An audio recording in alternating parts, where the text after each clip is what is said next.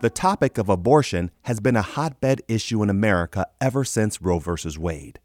Today, the liberal culture not only values abortion, but it celebrates it, spinning what is clearly evil into the guise of women's health care and women's rights. It is viewed as progressive and victimless, resting on the idea that the unborn are unalive as our nation continues to play God, claiming the authority to end pregnancies, believers need to remember what the Bible says about life within the womb.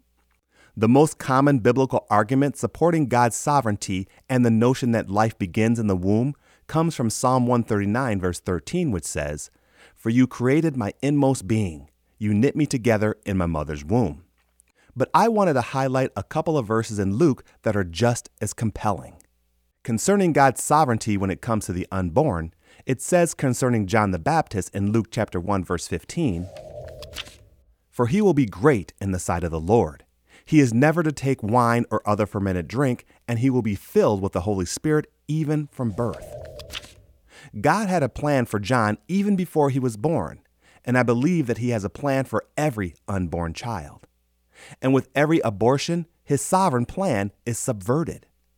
As to the biblical evidence of life beginning within the womb, it goes on to say in verse 41 When Elizabeth heard Mary's greeting, the baby leapt in her womb, and Elizabeth was filled with the Holy Spirit. So, even before being born, John the Baptist was alive and active within the womb. Through the Holy Spirit, he was able to sense Mary, who was pregnant with Jesus. It says he leapt in her womb. Dead tissue can't do that. Even today, women feel the baby moving, kicking, and reacting to outside stimulus within the womb. To claim that the unborn is not living, should not be protected, and doesn't have rights is not ignorance, it is selfishness. Because I would argue that it is impossible, with all of the scientific evidence that we have, to believe that the unborn is not alive. There is biblical evidence supporting the truth that the unborn are not only living, but are worth protecting.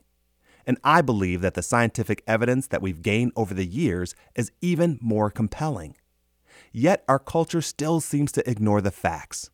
We seem to want to take on the role of God and decide that only those children that are wanted should be born and those who are not wanted should be aborted. This is the pinnacle of selfishness.